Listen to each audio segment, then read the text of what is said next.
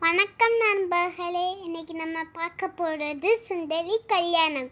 ஒரு அழகான கங்கை நதிக்கு பின்னாடி ஒரு ஆசனம் இருந்துச்சா அங்கே நிறைய சாமியார்கள் இருந்தாங்களா? அங்கே ஒரு குரு பவர்ஃபுல்லாக இருந்தாரா? அப்போ அவர் ஆட்டில் போய் குளிக்க போயிட்டாரா அப்போது அவர் குளிச்சிட்டு இருக்கும்போது இப்படி கையை நீட்டிட்டு இருந்தாரா?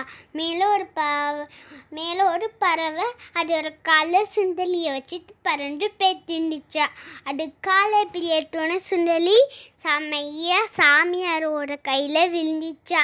அப்போ சாமியாக நினச்சாரா நம்ம ஓ- ஓரமாக வச்சோன்னா இந்த இந்த எலி அந்த பறவைக்கிட்டே மாற்றிக்கிறோம் அப்படின்னு சொல்லி அவர் ஒரு தென்னை மரத்துக்கு அடியில் ஒரு இலையில வச்சுட்டு குளிக்க போயிட்டார்.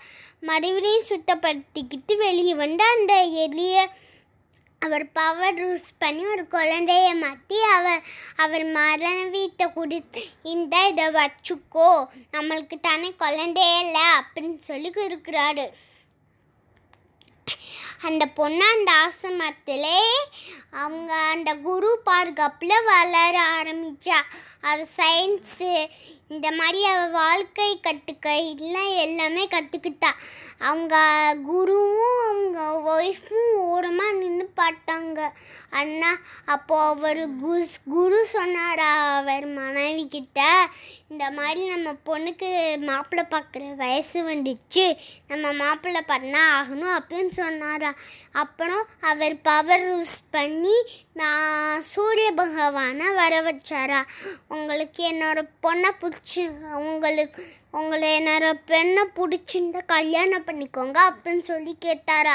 அப்போது அவர் பொண்ணு சொன்னாரா சூரிய பகவான் வெளிச்சமாகவும் இருப்பார் அவர் வழியை மாற்றிட்டே இருப்பார். அப்படின்னு சொன்னாரா? எனக்கு ஒரு வேறு நல்ல பையனை பாருங்க அப்படின்னு சொன்னாரா?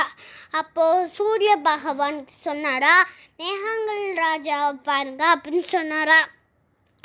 மேகங்கள் ராஜாவை வர வச்சு சொன்னாரா?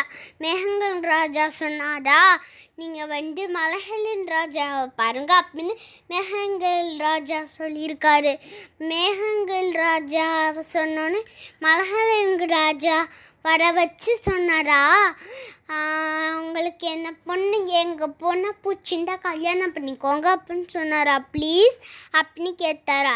அப்போ மலைகள் மலைஹிலன் ராஜா சொன்னாரா எலியலின் ராஜா பாருங்க அப்படின்னு அப்போது எலியலின் ராஜா அந்த பொண்ணுக்கு பார்த்தோன்னே ரொம்ப சந்தோஷப்பட்டு வெக்கமாக பற்றி இந்த கல்யாணத்துக்கு ஒத்துக்கிட்டாளா.